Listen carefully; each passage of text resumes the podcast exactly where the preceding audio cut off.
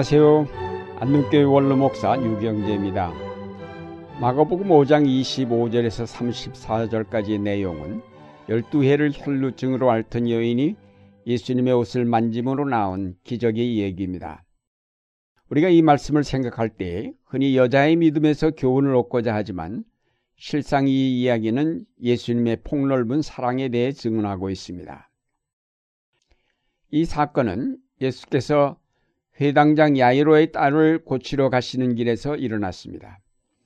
우린 이 사건을 무심결에 지나쳐 버리기 쉽습니다.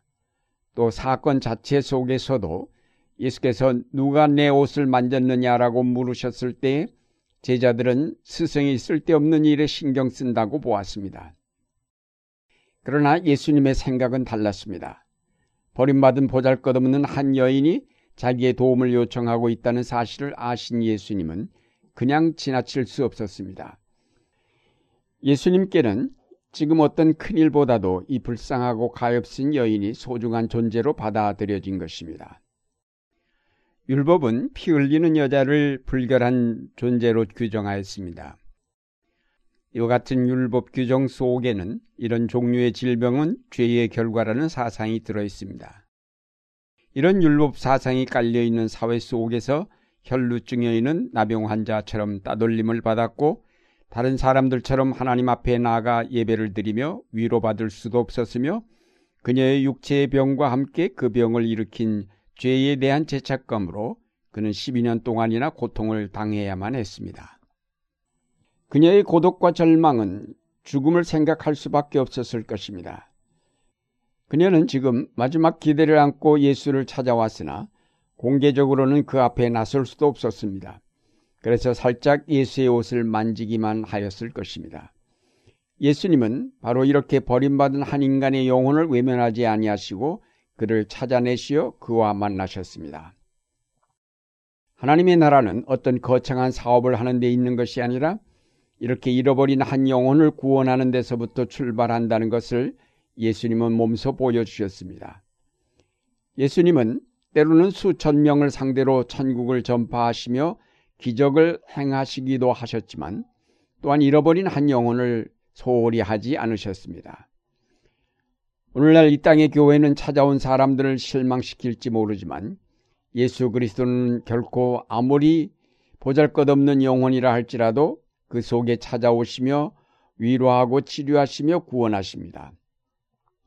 오늘도 예수 그리스도는 자기를 더듬거리며 찾아오는 상처받은 영혼들을 영접하시면서 그의 따뜻한 사랑의 손길로 감싸 주십니다.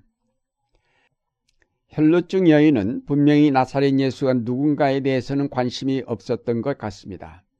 그가 예수님을 찾아온 것은 그에게서 어떤 교훈을 듣고자 함도 아니요 그가 하나님의 아들이라고 믿었기 때문도 아닙니다. 그녀가 예수님에게 달려온 것은 그가 놀라운 능력의 소유자라는 소문 때문이었을 것입니다. 그녀는 유명한 의사들을 다 쫓아다녀 봤지만 병을 고치지 못하고 절망하고 있었던 중 예수님의 소문을 듣고 그가 병을 잘 고친다는 데 기대를 걸고 달려왔을 것입니다. 이 여인은 예수님과 어떤 인격적인 만남을 통해서 병을 낫고자 하지 않았습니다. 그녀는 뒤로부터 그에게 접근하였습니다. 다만 자기에게 치료 능력의 빛을 던져줄 수 있는 그의 옷과의 마술적인 접촉을 원했을 뿐입니다.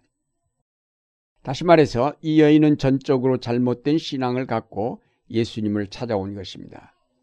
그러나 예수님은 이런 잘못된 신앙을 책망하시거나 그것을 바로잡아 주시거나 어떤 가르침을 주신 다음에 그녀의 병을 고쳐주신 것이 아닙니다. 먼저 그녀의 병을 고쳐주심으로 그녀의 신앙을 바른 길로 인도해 주셨습니다. 사실상 오늘 우리가 얼마나 그릇되게 예수님을 찾고 있는지 알 수 없습니다. 우리의 신앙은 얼마나 기복적이며 유치합니까? 우리는 얼마나 하나님의 나라에 대해서도 무지한지 모릅니다. 우리의 신앙이 얼마나 이기적인 신앙인가 하는 것도 우리가 늘 반성하는 주제입니다.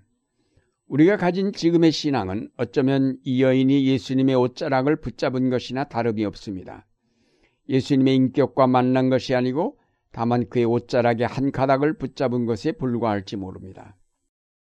그러나 그와 같이 옷자락이라도 진지하게 붙잡는 자는 예수께서 돌아보시며 누가 내 옷자락을 만졌느냐라고 물으시면서 그를 만나주시며 새로운 신앙으로 인도해 주십니다. 그것이 바로 예수 그리스도의 위대한 사랑입니다. 비록 우리가 잘못된 신앙과 방법으로 그에게 접근하였다 할지라도 예수님은 우리를 감싸주시며 우리를 치료하시며 그리고 한 걸음 더 나아가 우리를 바른 신앙의 세계로 이끌어 주십니다. 예수님은 그 여인이 자기 옷을 만져 병 고침을 받은 후에 몰래 도망가는 것을 그대로 두시지 않으셨습니다. 예수께서 그녀를 찾으신 것은 그녀 자신을 위해서입니다. 예수님은 그녀가 원했던 병을 고쳐주실 뿐 아니라 그녀와 인격적으로 만남으로 마음의 평안을 주셨습니다. 우리의 기도가 잘못된 것이라 할지라도 전혀 하지 아니하는 것보다는 낫습니다.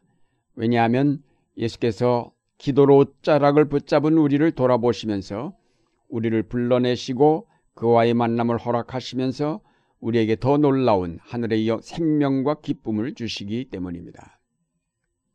우린 이 사건에서 한 가지 더 중요한 사실을 배우게 됩니다. 예수께서 이 여인을 찾으셨을 때에 이 여인은 왜 두려워 떨며 나왔을까요? 그것은 앞서 말씀드린 구약적인 배경을 생각해야 합니다. 부정한 여인이 다른 사람을 만질 경우에 그 부정을 그 사람에게 옮길 수 있다고 믿었습니다. 그것은 나사렛 예수에게 부정을 감염시키는 행위라는 것을 그녀는 잘 알고 있었습니다. 더욱이 그녀가 예수를 만지는 순간 자기의 병이 나았다는 것을 깨달았고 그 순간 그녀는 자기의 부정한 모든 병이 예수에게로 옮아갔다고 생각했을 것입니다. 이것은 아주 고약한 일이 아닐 수 없습니다. 예수님이 그녀를 찾았을 때 그녀가 두려워 떨며 예수 앞에 사실대로 고백하지 않을 수 없었던 이유가 여기에 있었습니다. 그녀는 자기가 짊어지고 있던 십자가를 예수에게 떠넘겼습니다. 그러나 이 여인이 행한 이 일 가운데 예수께서 나타내시고자 하는 진리가 들어 있습니다. 부지 중에 그는 예수님의 십자가를 붙잡은 것입니다. 그녀는 자기의 고통을 예수에게 짊어지게 만들었습니다. 이 여자가 행한 이 일은 율법에 의하면 돌로 맞아야 할 범법 행위입니다. 그런데 그것이 예수께서 바로 하시고자 한 그 일과 일치했다는 사실 때문에 그는 오히려 용서받을 수 있었고 십자가의 은총을 예수님께서 십자가를 지시기도 전에 누린 행복한 여인이 될 수 있었습니다. 이 여인이 부지 중에 행한 이 일이 오히려 복음의 기적이 되었습니다. 예수님은 모든 인간의 죄의 짐을 떠맡으심으로 저주받은 자가 되어 십자가에서 돌아가셨습니다. 예수님은 그렇기 때문에 누구에게나 친구가 되십니다. 누구에게나 구세주가 되십니다. 그가 떠맡지 못할 짐이 없으십니다. 예수께서는 누구나 내게 와서 내 옷자락을 만지라고 하십니다. 그래서 너희들이 가진 모든 범민과 근심과 걱정과 고통들을 다 내게로 떠넘기라고 말씀하십니다. 어떻게 그렇게 할 수 있겠느냐고 체면을 차리지 마십시오. 이 여인이 한 것처럼 뻔뻔스럽게 예수님에게 모든 부정함을 떠넘기십시오. 예수님은 오히려 우리를 향하여 네 믿음이 너를 구원했다. 평안히 가라고 말씀해 주십니다. 여기에 놀라운 구원의 은총이 있습니다. 여기에 측량할 수 없는 하나님의 사랑의 깊이가 있습니다. 사랑하는 여러분, 예수 그리스도의 구속의 은총은 우리가 상상할 수 있는 것 이상으로 크고 놀랍고 신비롭습니다. 우리가 잘못된 생각과 방법으로 접근해 가도 일단 그를 붙잡기만 하면 예수님은 우리를 구원하시고 우리의 신앙을 바로잡아 주시며 우리의 모든 죄짐을 맡아 주십니다. 복음의 놀라운 능력은 우리의 모든 잘못에도 우리를 변화시키며 우리를 하나님의 나라로 이끌어 드립니다. 이 복음의 능력이 우리 가운데 역사하고 있음을 확신하면서 주저하지 말고 나아가 그 복음이 불러일으키는 놀라운 기적의 삶을 체험하시는 여러분의 생활이 되시기를 바랍니다.